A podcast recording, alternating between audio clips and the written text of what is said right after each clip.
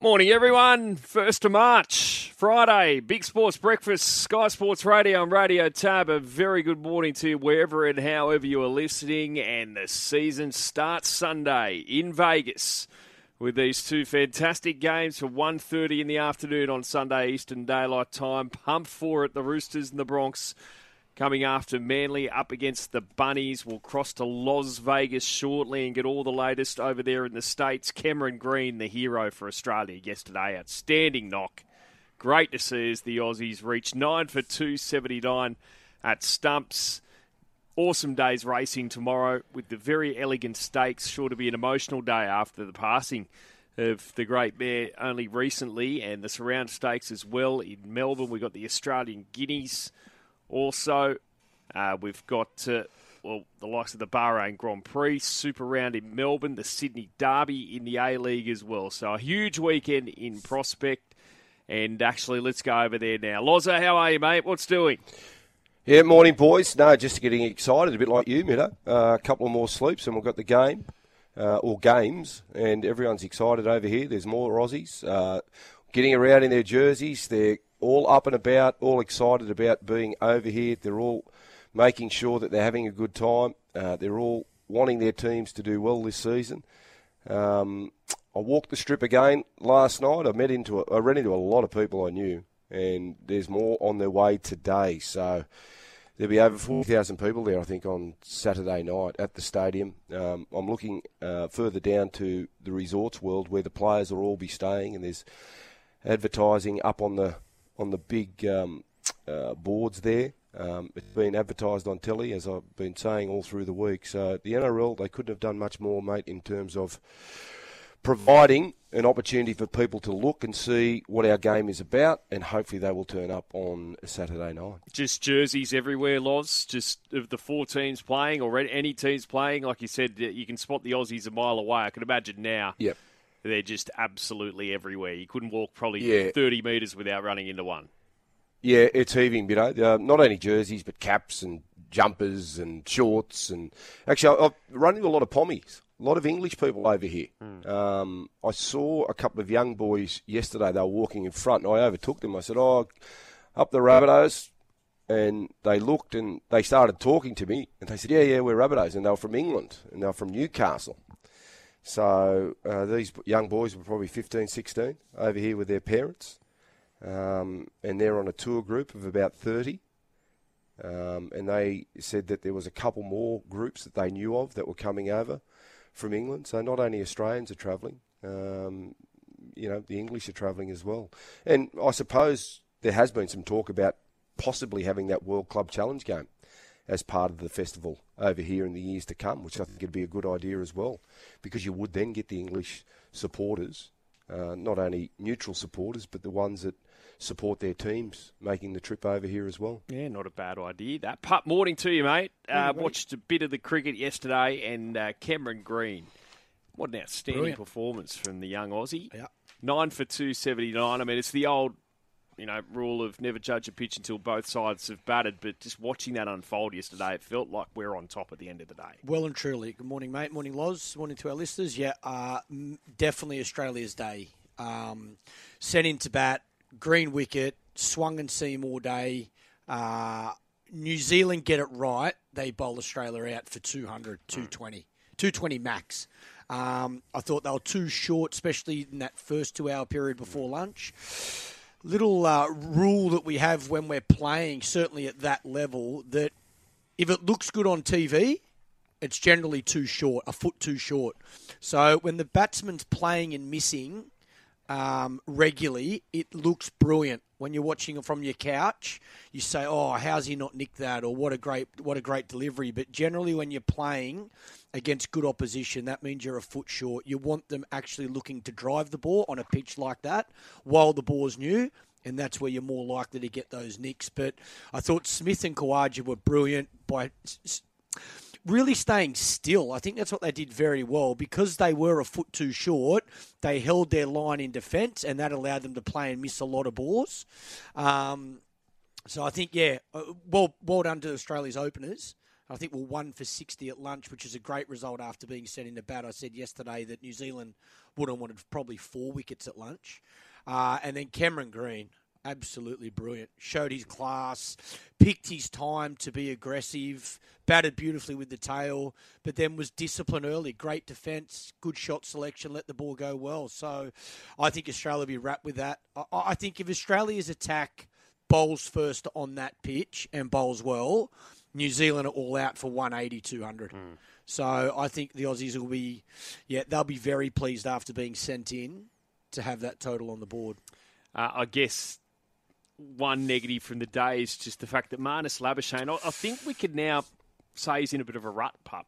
Well, he's had, what's he had? Five, six low scores. Um, and just the way he scratched around, he, he well, you know what it's like. Like you, what you happens, feel like your feet just can't well, no, you're, try, you're trying to bat for time rather than mm. bat for runs. So mm. when you're out of form, you're thinking, okay, I just want to give myself a chance.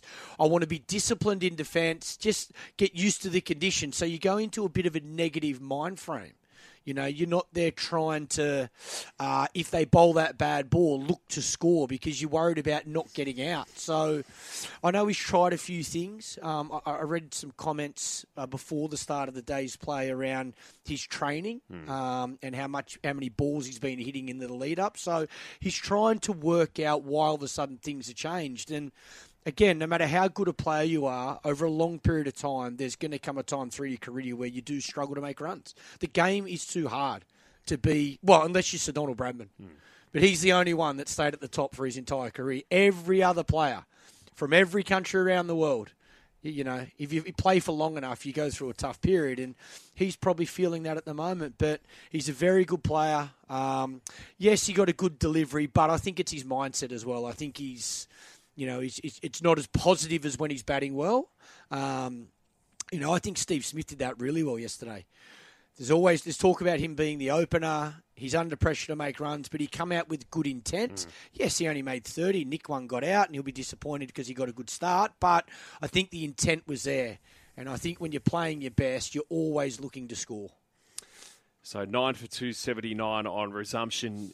Uh, well, it's at nine o'clock this morning, Eastern Daylight Time, the start of the second day's play. Just some news in regards to Manly ahead of their match against Souths Loz. So, naturally, the new era for Luke Brooks officially starts, but he's carrying a niggle, which he's not revealing. Uh, he said his direct quote on the news last night was something minor, but all good to go.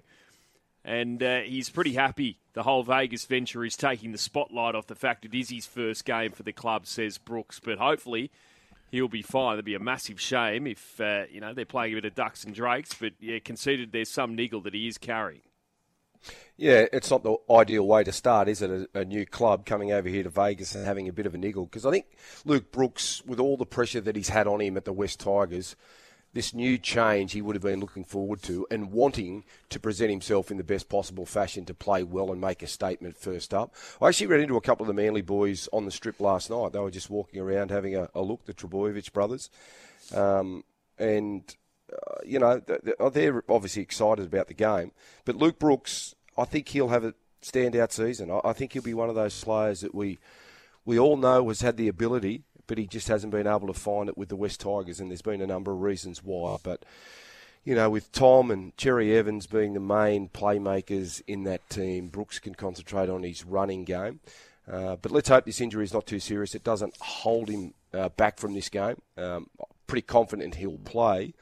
Um, and just to get some game time with a new combination with Cherry Evans. Remember, they haven't played with each other uh, this year, so their timing might be out a little bit, and that might be an advantage for South Sydney. The fact that Manly haven't had any time together. Uh, but no doubt they've done a lot of scrimmage at work. But the difference between scrimmaging and playing a game um, is is completely different. But um, yeah, fingers crossed he's able to get out there and showcase his skills. But um, I think it'll be a wonderful contest, Mido. I think both these games it'll be high intensity. There'll probably be some fatigue at the end of the game, and that's when you'll see some of these guys with footwork and speed I'm anticipating that to be an area of concern for opposition teams when they're defending, is when their forwards get a bit um, fatigued and become um, uh, short of breath and they're under a bit of pressure. Uh, because it mightn't be working on the edges, teams will look to play back through the middle. And if the forwards have had their tackle count high and they've done a lot of defending, then that's when they might be vulnerable. And that's when guys like Brooks, and in particular the fullbacks, like the fullbacks with Tom and Tedesco, um, with, with their speed. Reece Walsh is another one. Uh, Latrell. Um, it might be just the stage that they shine, and it might be through the middle rather than on an edge. Have you run into Gordy yet, Loz? We're going to speak to him in about 20 minutes' time. Gordy Tallis. No, I haven't run into Gordy. I haven't seen uh, too many of the Fox boys. The first day they arrived, I ran into Braith and, and Hindy. They were trying to keep themselves awake. But I did see Gordy protecting the trophy. He looked a mean dude, didn't he, yeah. on that little video clip that I saw. Uh, he obviously brought the trophy over. Um, but there's thousands of people over here, and there's a lot of um, ex NRL players. I ran into Mark Coyne last night. I had a beer with uh, Mark. Uh, he's quite excited about the start of the year, and he's very optimistic about the Dragons' chances. We had a little bit of a discussion about who we thought was going to you know, play finals this year and, and, who wouldn't. And he was quite bullish on the Dragons uh, exceeding expectation externally from a lot of people. So he's um, he's quite prepared to, to say that the Dragons are going to have a better year than most people expect. Cheeky text here. Tom Trbojevic couldn't survive a sprint down the Corso. How will he do the Vegas on the Vegas Strip?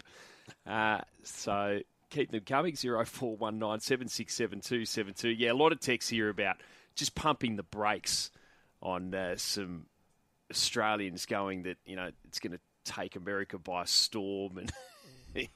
and that rugby league's going to you know infiltrate into America. I mean, it just yeah, let's pump the brakes. oh, it's not going to happen overnight. It's certainly not going to happen overnight, and and it certainly won't overtake NFL. But what they have done here at the moment is created, I think, a little bit of a discussion because, the, uh, uh, like, uh, like even in a lift when you start talking to Americans, they notice your accent and then they say to you, "Are you here for the game?" Hmm. Oh, so, yeah, they're so curious for sure. Obviously, they're very curious. So it's not going to take over. But I think if you can stage this game every five years, but the most important factor, I think, to get any traction is to have it broadcast, hmm. and that's the key. If they can get it broadcast one game a week, I think you will start to see an interest. But obviously, it's a big ask and um, everyone is very excited about over here uh, being over here at, here at the moment. But you just never know. You've got to give it a try, and they're going to give it a real red hot crack, and it won't be instantaneously where we click our fingers and rugby league's the number one sport in America. It will never be the number one sport. It'll never be the number two sport. It'll never be the number five sport. But what it will do, I think, at some stage, if we continue to work on it, we will have some traction. And, and you will have people have a bit of an interest in it. Quick in the TED is the headline of the back page of the Daily Telegraph today. Roosters star on fast track to GOAT status. So, uh, James Tedesco, he has been training with Roger Fabri in the off season. Uh, and, uh, you know, whether he likes it or not, Loz, and whether it's fair or not, the debate's set to begin. Uh, with his rep spot supposedly under siege, mainly just due to the quality of the competition. But uh, Roger Fabri quoted in this article talking about, you know, his speed's still right there at 31 years of age. I mean, 31 years of age is obviously, let's face it, we'd Young. be 31 again in a heartbeat, wouldn't Youngster. we, Pup? Yep. Uh, but uh, great to see him, you know, just opposing Reece Walsh. What a battle that is uh, for the Roosters yeah, and the Broncos this week. I, I think both those players will have massive influences over the results of their teams this season. And James Tedesco, yep, was criticised last year. Um, and a lot of that had to do with the team's success as well, because Teddy set such a high standard, as do the Roosters, and they just weren't performing up to other people's expectation. But I think coming back, uh, playing for Australia at the end of last year, he's refreshed, he's ready to go. They look like a team that's on the rise, the Roosters.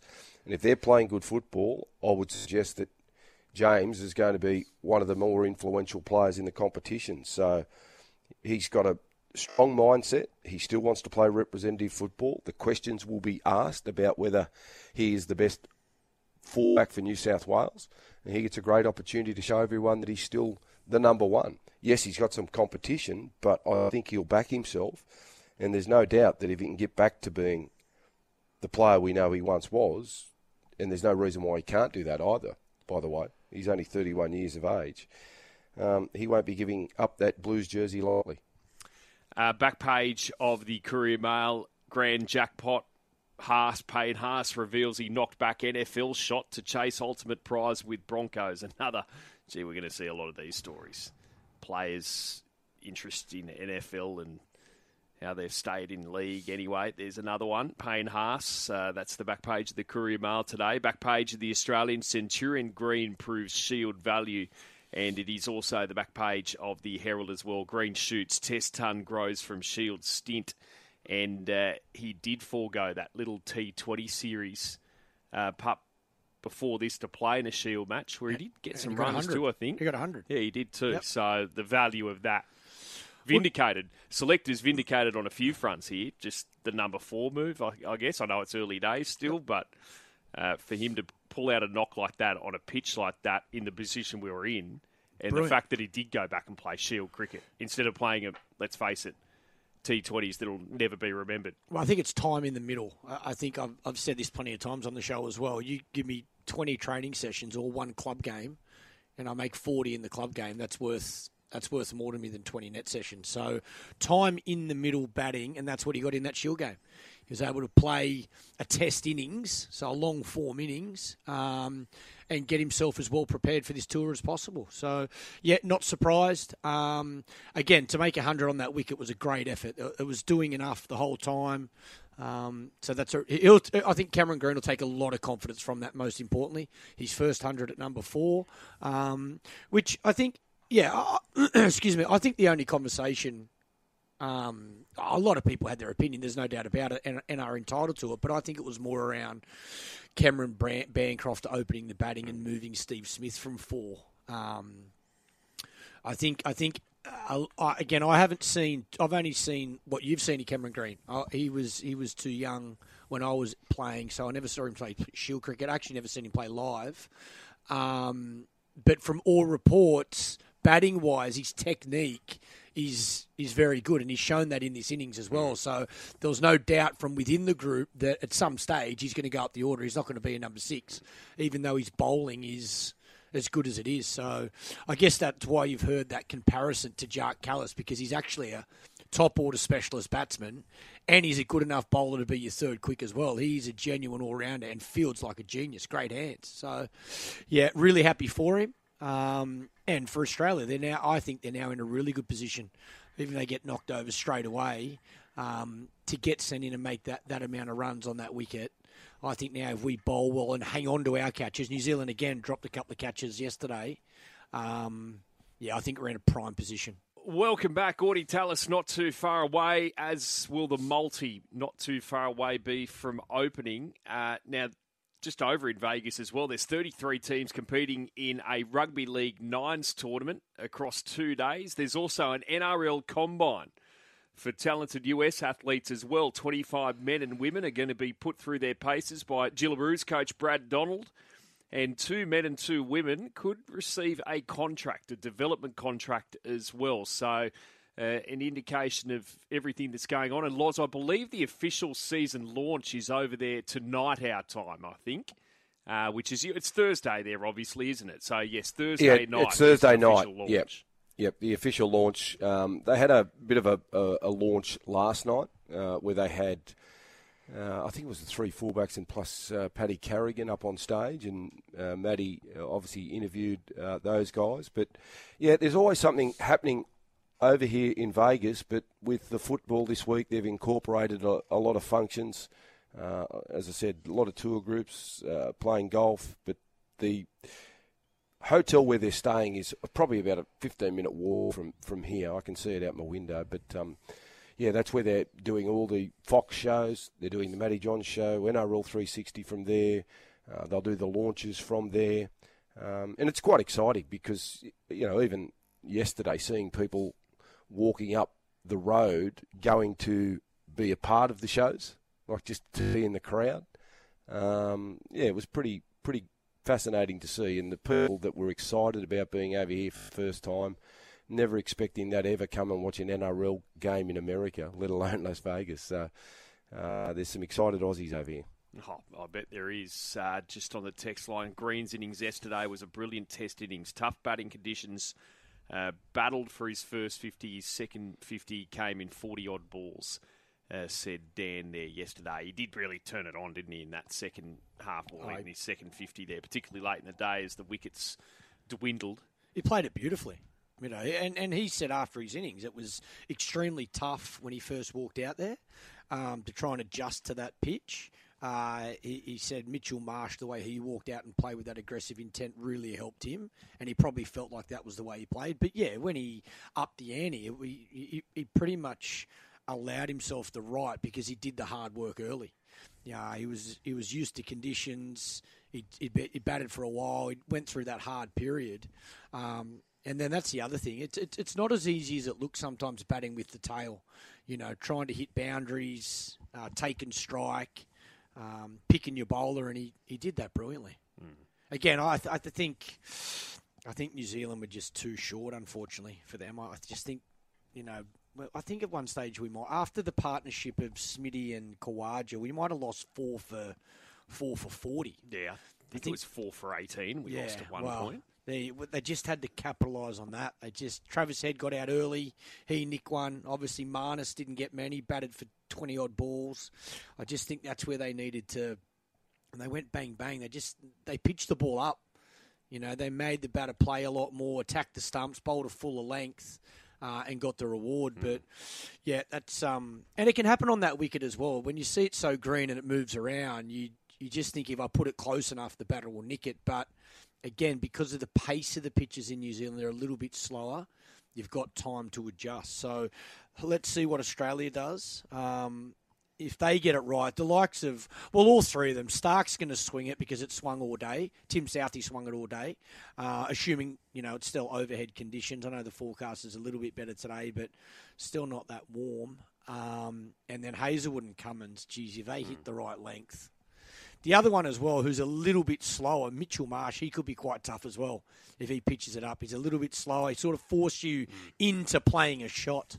So we'll see how um, see how the Aussies bowl today. Yeah, they lost four for 28 there, none yeah. for 61 when Smith went just before lunch, one for 61. Then when Head went, well, four for 89. And, and Mitch Marsh, all the credits with Cameron Green, but Mitch Marsh played well as well. Just no, Mitch he... Marsh played the way Mitch Marsh mm. plays. That's, that's the part that we're seeing different about him now. It doesn't matter what format.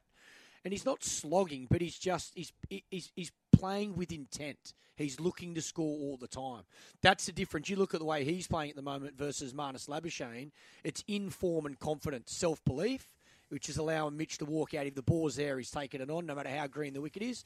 Marnus is just really hesitant at the moment. He's trying to get into his innings, work his way into his innings, so he's not looking to score off that bad ball. And yeah, we um, we all go through that. Uh, you, would be you'd be silly to write someone like Marnus off. He, he's a brilliant player. He bats in a really tough position, that number three spot. Um, and there's a reason he's been the number one batter in the world for a period of time. So, yeah, I know he's had five or six low scores, but you'd be silly to write him off. That Scott Kuggeleijn. Uh, can you explain that action to no. me? no. I can't. And the he bowled pretty well. He did, bowl, he did bowl okay. Henry was the pick of the Henry bowlers. was good, but Henry's got a little bit extra pace. Mm. That's the other thing you'll see with the Aussies. You know, someone like Tim Southee right now, yes, the ball's swinging, and majority of the time it swings away.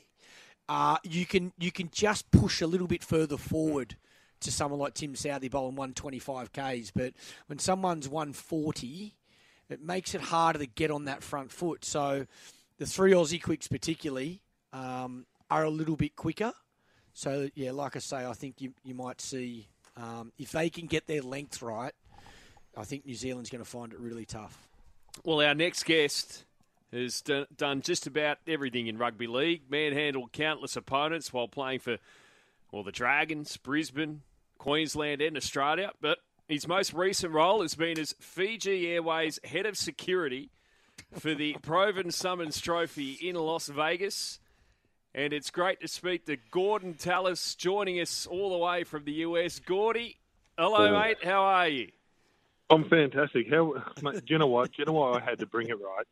Because one of the guys on the show, and you know who I'm talking about, the last time he had his hands on the trophy, he broke it. so that's why that's why they got it here, and it was perfect. Fiji Airways looked after it all the way. Uh, now, dare Geez, I? you look dangerous. Laurie Daley, don't we? I tell you what, Gordy, you, you look tough with those shorts on. oh, mate, uh, mate, you know what, mate, that was the greatest thing about Fiji. So we went over there, and like it's such a laid-back, beautiful country. So I had to, so like as a security guard, I had to have the board shorts on, but I had to have business up the top and party downstairs. So it was perfect. Fiji Airways, they'd look after us all, wouldn't they, Gordy? Yeah, yeah, mate, all the way. So it was, uh, it was, um, it was actually great service. That was, um, that was the first time that I've ever flown them, but I'm gonna go back and do it again. That's, that's one million percent. And what a beautiful country, Bulla. And dare I ask, did someone have a crack at getting to the greatest prize in rugby league? No, no. Well, do you know why? Because when we got the Fiji, it was supposed to be a surprise because then obviously Melbourne Storm um, and the Knights were playing there, so we were taking the trophy like around. All they wanted to do was touch it. It was like the Holy Grail because uh, obviously, you know, um, you know, sport over there, and they obviously don't get, you know, some of the bigger sports going there to play. So uh, to see that, and you know, especially with the Fijian players that we have in our competition. Well, I played with two of the greatest, and Lote Tuqiri and Petero Civoniceva. So you know, to go back to their villages, but uh, have these young kids, you know, to sort of see this trophy that some of their heroes have sort of touched and held and play for every weekend. Um, it was a uh, it was a special little moment, actually. Gordy, you're on the ground here in Vegas, as am I, and I just feel the excitement growing. Did you ever think four or five years ago that the NRL would launch a season in Vegas? And how exciting is it to be a part of? And what are you expecting on Saturday Well, well, night?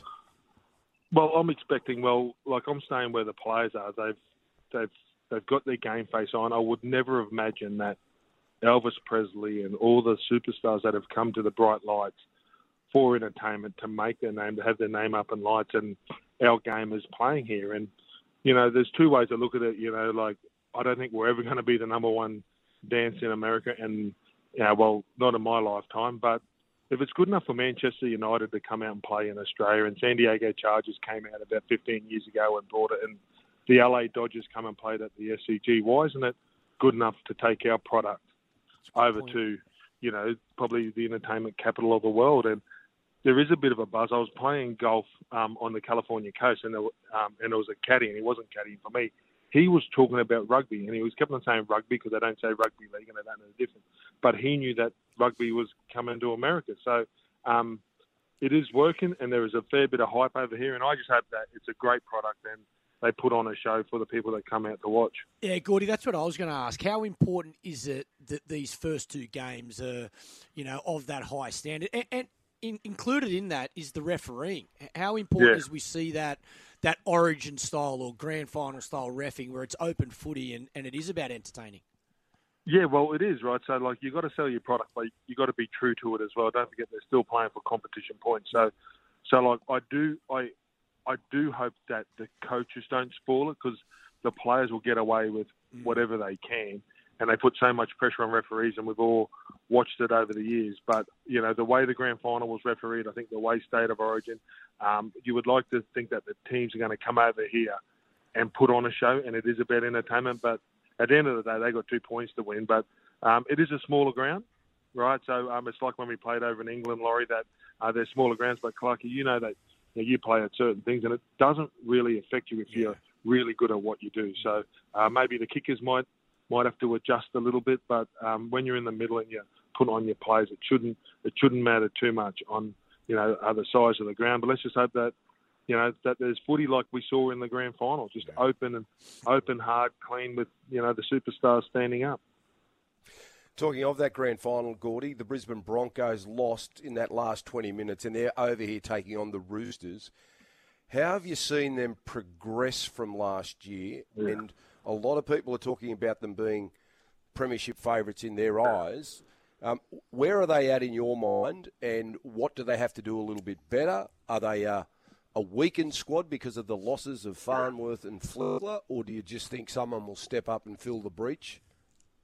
Yeah, well, well, well, like they have to. Like Penrith have been getting chipped away for the last four or five years, and so has Melbourne Storm, the players, and Brisbane know, that's the salary cap working, and you know, uh, Herbie and Flegler are going to be big losses. But I like Piakura coming in, and I like Cobbo going to the centre. So I do like Brisbane, and you know, is there going to be a hangover? And I know that they addressed, you know, their first 60 minutes were absolutely spectacular.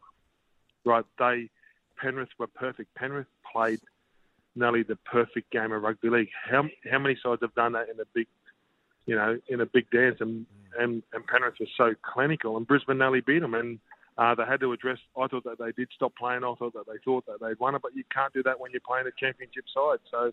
Um, just as long as that they address that, but I don't think there's going to be too much head noise going into the season. I think the way that they've all improved, I think the, I think the experience of Ezra Mam in a big game, I think, you know, Reece Walsh at the back playing state of origin, and I think when you lose something, Laurie, and then like the lost grand finals, and it makes you so hungry never to feel that way again. Well, that's what, you know, like, and that's the way I felt. And to have Kevy there as well, and I don't know how many he's lost, but I'm sure that they would have addressed it as a group. And um, I think, I don't know whether they're favourites. I still think Penrith are going to be the favourites, but they should be up there neck and neck. What about Manly and the Bunnies, Gordy? Yeah. Obviously, the Bunnies disappointing last year not to make the eight, and there's always high expectation with them. But I- don't think I've heard Manly be spoken about like this in a long time. The expectation No. around them is is huge now. Yeah, the expectation around Tommy Turbo. Yeah. If Tommy Turbo stays fit, they can beat anybody. Uh, Luke Brooks, the way he finished with the Tigers, and you know what? He got that amazing barbecue off the club, so maybe he's had the Manly boys over and, and he's been having a barbecue to bond a little bit.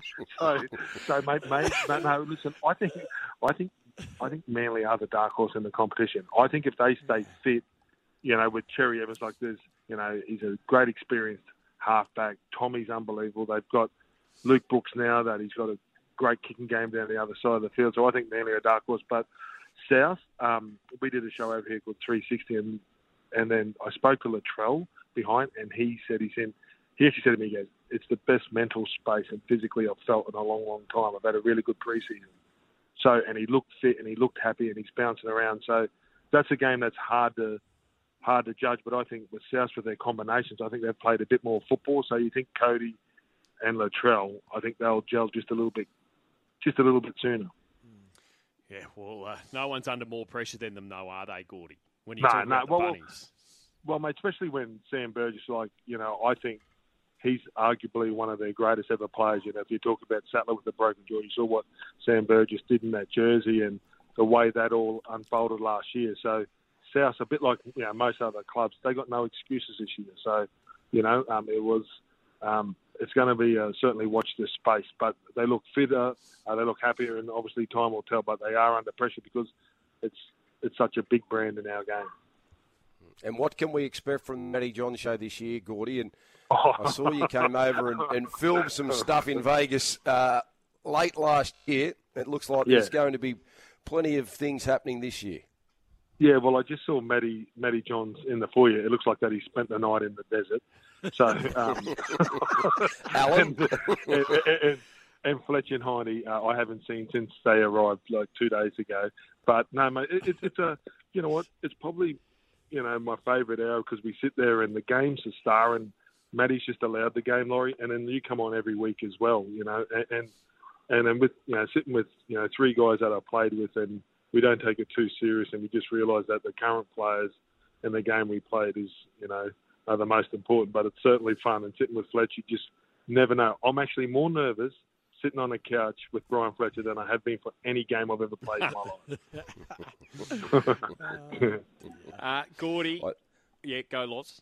No, no, no. I, I was about to say I- I'm the same there with Fletch because he, you never know. You never know where his hand's going to well, go. well, well, mate, Laurie's trying to be serious and he's reading out the odds, and Fletcher's touching him in all these inappropriate areas. He's, mate, he's sitting there laughing. He's making, like, mate, he's such a juvenile kid. He, mate, he, he makes fart noises with his hands and all that stuff.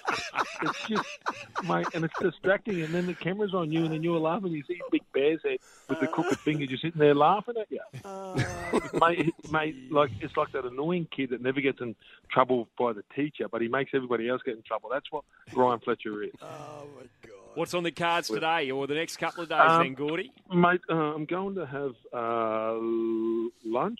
Uh, I've got a day off, and then I'm going to the launch. It's at Fremont Street. So uh, I've never been to Old Vegas. So uh, they got the Stafford Brothers. So they've got a big DJ thing there, um, where all the fans, I think the teams are going to go, and it starts at six o'clock. So I might go down Old Vegas and uh, have a couple of brewskis, maybe even a margarita. Can you get I feel like Loz out of his room, Gordy? Mate. Oh mate, what's wrong with you know what, Straighty mate, 180's tell been in there drinking his bottles of water. Can you get him get him amongst it? He's currently eating Hey. a banana, Hey, look which at him. for us to watch He's on, a, you know, he's, on, he's on a diet and a detox and goes to Vegas for it. Hey, are you serious, Loz? Mate. Mate, you know, I want to see old Laurie Daley come out. I Oh, want to see the. the yes. No, you don't. Payday daily. hey, hey, mate, he's an A grader when he gets going. You know, that. mate, I Uh, tell you what, mate, he played at the Raiders right for all those years, and they don't, and then, and his nickname with all of his teammates is Ledge. You don't get legend for no reason. Come on, had Laurie. nothing to do with on the field, let me tell you. No, I know. But no, where is that man, Laurie? Get him back out of that closet. Uh, Gordy I'll stick to my banana. the most natural thing I've seen you do. Oh, Hey, great to chat to you, Gordy, and enjoy. It's, it's a pleasure. Thanks, guys. Gorden Tallis there, and oh. as of tomorrow, for a couple of days, travellers can get 30% off flights from Australia to San Fran or LA with Fiji Airways. All no chance of you messing with that trophy if Gordy's sitting beside it. You're But not I, I reckon even there's just thinking one about bloke. Well, it would have been just one bloke going. No "Come on, way. just- I don't reckon. If just- they, if, if well, there's well, always that one one. bloke, There's always then one. they'd have no idea who Gorden Tallis is because if you've watched him play footy, I wouldn't do it. no chance are you even thinking about it. A million years. I- I'll tell you, I'll tell you this: I- you, you were never scared on the field, but any time you came up against him, you were always nervous Oh. playing against Gordy. And when he was in your team, you always felt like he was the protector. And when I played with him, he'd be standing beside me, and you felt ten foot tall and bulletproof. Okay, the multi's open. It is open. Its usual spot on the Tab app, the Tab website. Click on Sport and today's offers uh, to find the multi. Okay, what have we got here? We have Moravia. Race two, number two. So Randwick, this is Adam Pengilly's selection. Loz is uh, with his uh, duties over there in the States has uh, ceded the multi to other forces internally here this week. So Moravia, which is coming out of that run in the Eskimo Prince, where it just weakened late, uh, got it to run top two though. Still a quality galloper. So race two, number two, Moravia top two, and our man Hobbo. It's his last day full time with us. He's gone learning to fly in race eight. Those so the surround stakes, the Group One for the fillies learning to fly, just beaten by Komochi first up in its first run since, of course, it fell in the Golden Slipper last year. Top two as well. Learning to fly, top two in the surround. Moravia, learning to fly, both at Randwick, top two. $4.25. $4.25 is the multi. Chances are you're about to lose. For free and confidential support, call 1 800 858 858 or visit gamblinghelponline.org.au. A bit of a blow for the Swans last night. Recruit Taylor Adams, he went off hobbling with a knee injury, was caught awkwardly in a tackle in the third quarter in their community series match against the Brisbane Lions in Blacktown. And the Lions won that match by 25 points. Uh, the match was delayed for about half an hour due to a power outage. And there was well, the smallest of snakes on the field as well, which uh, had to be dealt with by a snake catcher. So all happening there, but hopefully for Swans fans, uh, Taylor Adams is okay, considering obviously um, Luke Parker and Callum Mills are down early in the season. They won't want to lose Taylor Adams as well. Uh, big job for Damien Hardwick ahead. I put the Suns to finish in the top eight in the multi yesterday. It wasn't too good to watch them go nearly 11 goals down last night against GWS. And uh, the Giants won that match by 44 points in Canberra. Toby Greene, superstar, three goals, plenty of touches, plenty of influence there last night. But uh, all preseason stuff still. Uh, but the season starts next Thursday night in the AFL with the Swans taking on Melbourne, of course, at the SCG. Uh, Brad Rosen's coming up shortly uh, to talk some basketball. Uh, now, just some news at the Cowboys as well, Loz. Epic blow. So, Coen Hess has done his knee and he's done for the season. So Ouch. that has been confirmed. So, Ouch. gee, that uh, Out yeah, for the season. one, one of their more influential forwards for sure. So that uh, that's Yeah. unfortunate. Yeah, that's a massive loss for the Cowboys. I, I thought he was terrific last year and the season before, to be perfectly honest, and he turned into a real leader uh, for some of those young Cowboy forwards. Now they're going to have to take up the slack. Uh, big responsibility for Jordan McLean. Um, they've lost Lu- Luciano Leilua. Um, so they're two big losses uh, for the Cowboys to have ear- early in the season. So they thought their back row was covered, and that's the reason why they let uh, Luciano go, but now to lose Coen Hess on the back of that, that's two frontline forwards they've taken out of that that squad. Th- that will hurt them. That'll affect them. And I know a lot of people had them in the top eight. They might start to reassess their position after those two losses. Uh, morning, boys. Loz, you are in Vegas just in time to check out Emmitt Smith's new restaurant. Of course, Ca- Dallas Cowboys great. Uh, it's called Emmitt's Vegas. You can get his signature tomahawk steak with his name burnt into the bone for only $170 US, says the factor. Actually, I, I, factor. I walked. I must have walked past his restaurant today because I went up to Resorts World. So I went past Treasure. It's just past Treasure Island. Um, I saw a restaurant by the name of Emmitt, and I wondered whether it was Emmitt Smith, and it's a steak restaurant. So I won't be going there. Um, but I, I, I did find it. I, I'm unsure whether he's got a couple of restaurants here. I'm assuming he probably does. But there's one up there just past Treasure Island, straight across from the Wynn's Casino. Have you come across anyone at that uh, Builders Convention, Loz? Yes, there's a lot of Yeah. people at the Builders Convention. I'm sure surely Um, they'd be worse for wear. There'd be some Allens walking around there. Well, I tell you what, Mido, it's it's amazing Vegas, isn't it? Because you, like I've been getting up and going to the gym and going for walks, and when you walk through the casino, either to go outside or go to the gym, the amount of people that are still inside, the amount of people that are still inside playing the p- pokies, playing blackjack, hmm. having a drink, it's amazing, and all different type of people and it's just an amazing sight. And this one casino that I'm at, I can only imagine it's happening everywhere else. But yeah, it's just a uh, it's a it's a wonderful place, and it's amazing to see the amount of people here just all up for a good time. I just hope because obviously wagering and getting the the American wagering dollar is something that, that is a real motivating factor uh, as far as the NRL being over there to, to create another revenue stream. If you if you're going by one of the sports books in the next couple of days, lots, and, and you look up uh, on the big screen where it has odds for everything, I'd be curious to make sure that these two games, their odds are displayed in the sports books over there in the casino. Because Actually, that's I'll, I'll what do they that. want. I'll have a look. Yeah, I'll have a look for you. I'll, Hmm. I'll, and if I see it, I'll take a photo. Um, I haven't spent a lot of time in those areas um, at the sports books, but where I had dinner the other night at the Pizza Kitchen, it was straight uh, across from the sports book, and I actually catch the the last uh, minutes of the LA Lakers game last night. Uh, against the Clippers, and wow, LeBron, LeBron. James, Oh. what a performance! He outscored the Clippers in the last quarter, and that was their biggest comeback in 20 seasons or something. They were 21 down in the fourth quarter, and as you mentioned rightly, LeBron outscored the Clippers got it. himself 19-16 in the fourth quarter. Still Mate, you should have seen them all erupt here in the in the Ah. sports book. Can't bet. wait for him to come stay at the Novotel. Him and his boy. They're going to fit in perfect here. Bradley, what did you do to Parker Jackson Cartwright? I tell you what, it was a bit of fun. We were having fun all night, playoff bound, and he came over and just wanted to let us know what he thought we uh, his game was like for that evening, and it was absolutely brilliant. And uh, yeah, we uh, we had a ball. so, so what did it all stem from? From So the actual situation is is that Derek Rucker, who I was commentating with, um, he brought out recently what he thought was his top 15 players of the NBL and of this season, and he had um, Parker Jackson Cartwright at number seven. Now in the NBL, he was actually voted third in the league.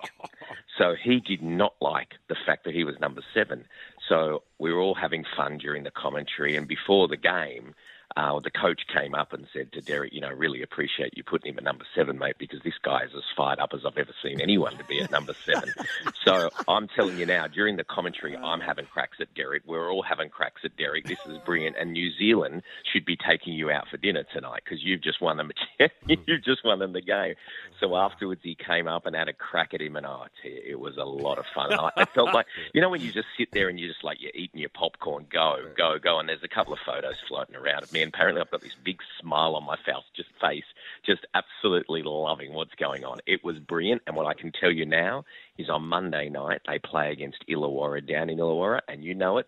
Derek and I back again. We're sitting right in front of them, and we're going to have another crack at it. It's brilliant. Well, if Derek had him rated at seven, where do you have him rated, Brad? Oh, look, I, I just said anywhere above Derek so that he doesn't have a crack at me as well.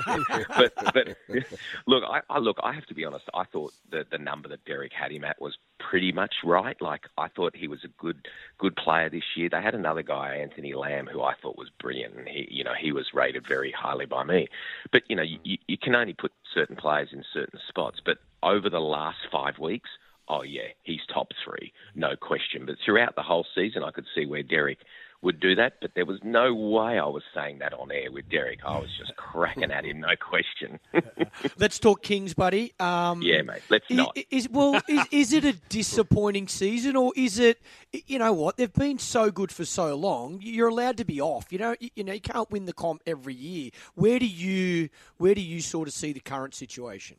Great call, Clarky, and that's what it is you can't you, look. Let's put it into context. Like you said, they've won two championships. Yeah. They then lost their coach. They then lost Xavier Cooks to the NBA. Why did he go to the NBA? Because he was so good and they were so good. Yeah. They then lost four other starters, and you had to bring in a whole new program. And we came out of the blocks, and I think we were eight and two in the first game, and everything, their first ten games, and everything was going great. And then people caught up, and they couldn't make changes on the run, and the energy dropped, and the people that were brought in just weren't the right fit. Those things happen, and push comes to shove. They got into the playing spot, and that's as good as they were this year. So you now rebuild and you start again. So whilst it's very disappointing, you know what Sydney's like. Everyone wants you to win every year, and the thing that was really hard with the Kings, and this is what the worst thing was, is it just looked like they weren't playing with heart. They just weren't playing as hard as they could, and that's what people were down about. Just on the recruitment side of things, then, Brad, does the coach have a say in who they recruit, or have you got a recruitment staff that look after the players and then well, it's a bit of to the coach? Yeah, good call. It's a bit of uh, collaboration, really. I mean, in theory, in the olden days, it was you employ the coach, everyone stay out of it, and it's on him. Because if you start picking teams, well, how can you sack the coach or blame the coach or anything? So, but with this year, uh, well, with the Sydney Kings, when you've got guys like Luke Longley and Andrew Bogut and Chris Pongrass who have been part of the program, you, you, you, get input for those guys, and of course they have you know a say in which direction and what's going on. But ultimately, it should be the coach that is, you know, the one saying, I want that guy and I want this guy and I don't want that guy. And I think it would be, you know, a, a good head sitting down making good decisions. There's issues, though, isn't there? I mean, Angus Glover uh, and mm. his minutes have been an issue. Reportedly, he and the coach haven't been getting on. I see yeah. DJ Vasiljevic has even made some comments on social media, so you know, basically indicating, "I told you all this had happened." Uh, yeah. So there, there's clearly some sort of internal review needed there. Uh, and that's the problem. Yeah, that there's no question that's what the problem is. And for a guy like Angus Glover, like uh, 12 months ago, we were sitting here and, and, and talking, and I was saying to you guys, he's just come off a, a grand final series against New Zealand, mind you, where he, uh, you know, literally broke a rib and dunked the ball and hit some game winners and really did an amazing job to help the Sydney Kings win a championships. And 12 months later, the guy can't get on the court. And when you say to the coach, why isn't he playing? He says it's a rotation thing. Nah, it's deeper than that. You don't, that's not a rotation thing. Angus Glover that type of game was very suited for him because he's one of those dogged, hard defenders that really gets in and probably could have helped them with Parker Jackson Cartwright, who finished with 33 points. So there's talk that Um, it's been in the media that apparently he's had a, a, an altercation with one of the players, saying, you know, we need to play harder.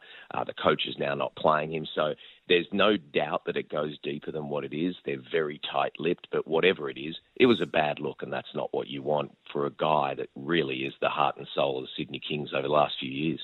Tassie 92-76 over the Illawarra Hawks. Tassie. Tassie, you're in Come on, the Jack Jumpers. They're in Perth next Friday night for game one of the semi-final series, but Monday night, as you mentioned, you'll be there. Illawarra $1.62, New Zealand $2.30, Skinny Line three and a half, Hawks the minus. Who wins by how many?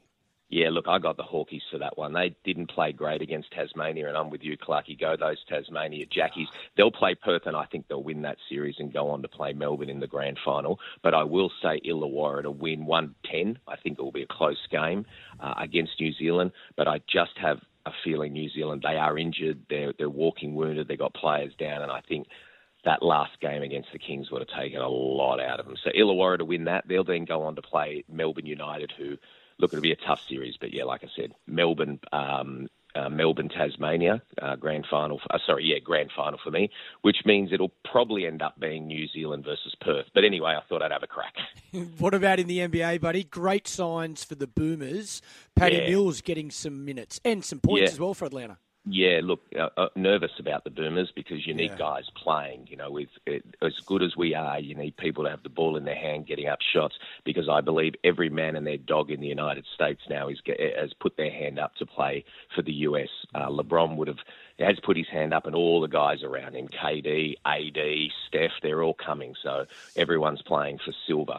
So uh, Paddy got out, hit some big shots, um, got some minutes, and that and that's fantastic. But it's going to be tough, that's for sure.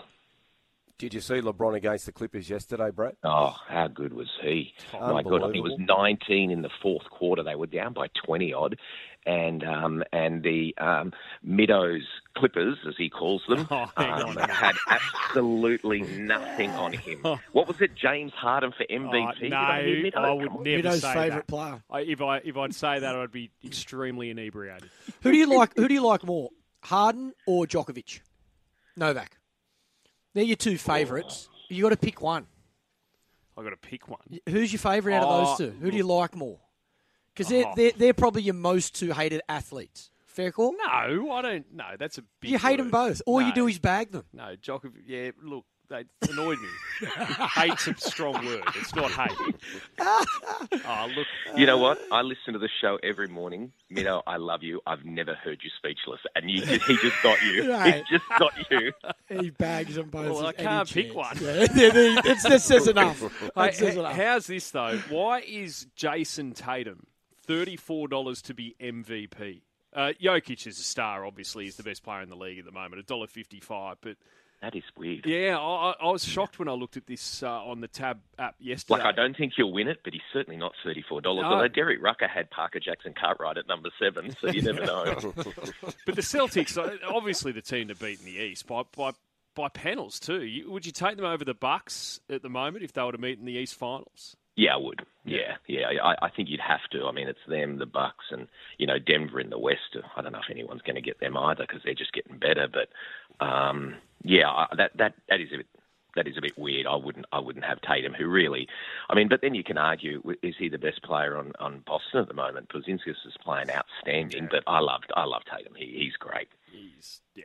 I got to throw something at you. How good would it be if the Illawarra Hawks was to play the Boston Celtics in a friendly? So that would be Jayson Tatum coaching, sorry, Justin Tatum coaching against his son in the opposition. Let's get it happening. Make it happen. Wow. One last one. I asked Dick Fain this the other day, and he said Phoenix. Who is best placed to beat Denver in a playoff series in the West? Because there's a clump of teams you can pick. Oh, oh, like the Golden State Warriors, all of a sudden, they're flying. Yeah. Draymond Yeah, Green, Phoenix. since Draymond came back, and now Mm. they got Chris Paul back. And I know they're only in a play-in spot. They're 30 and 27 on the season. No Yeah. one is going to want to play them. Nah, look, I completely agree. And playing spots are hard, and I, I just can't see a team winning it from a play-in. But if they can get a run at the end, uh, them, I maybe. I, I don't. I don't rate Phoenix. I just think they're they're too. They just can't get enough games together to be sinking to at the right time against a very good you know, West team like a Denver.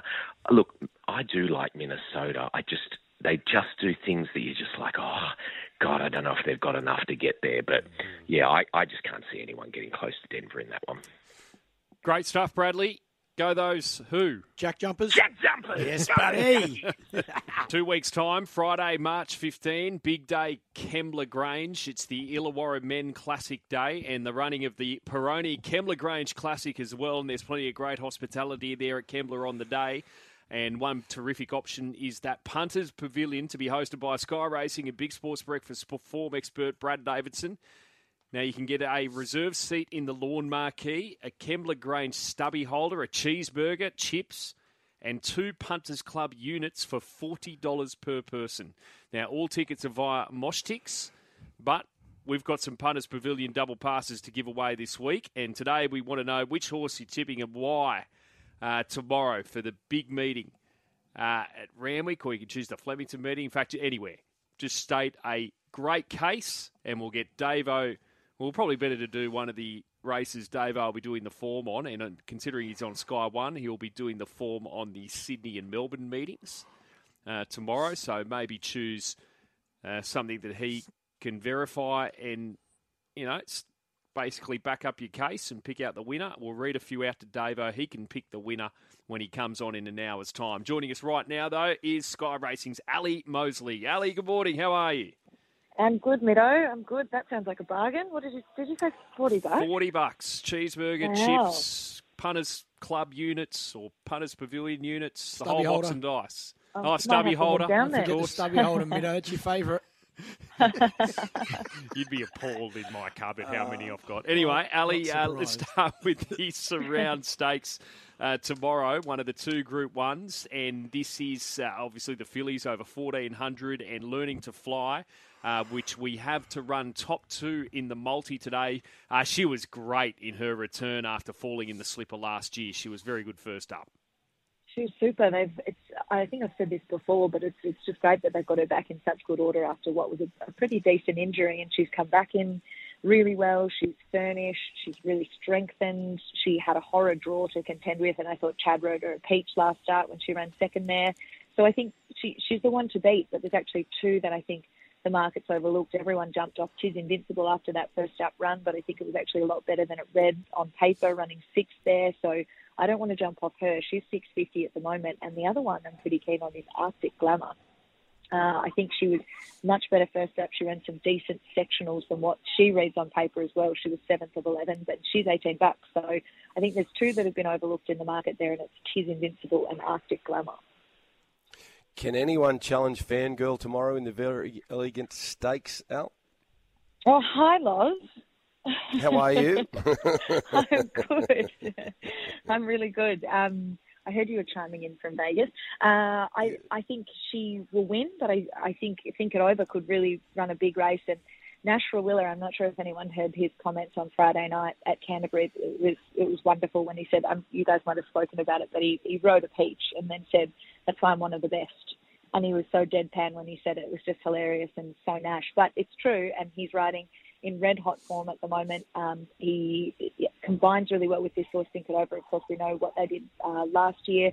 So at 9.50, I think Think It Over could be the one to run a place behind Fangirl and even Cascadian. He was a he was a huge run back first up, and he's now a nine-year-old that's still flying. So Fangirl, I think, will win. I think she'll tail them up, but then I think Think It Over will run right up to her, and maybe even Cascadian.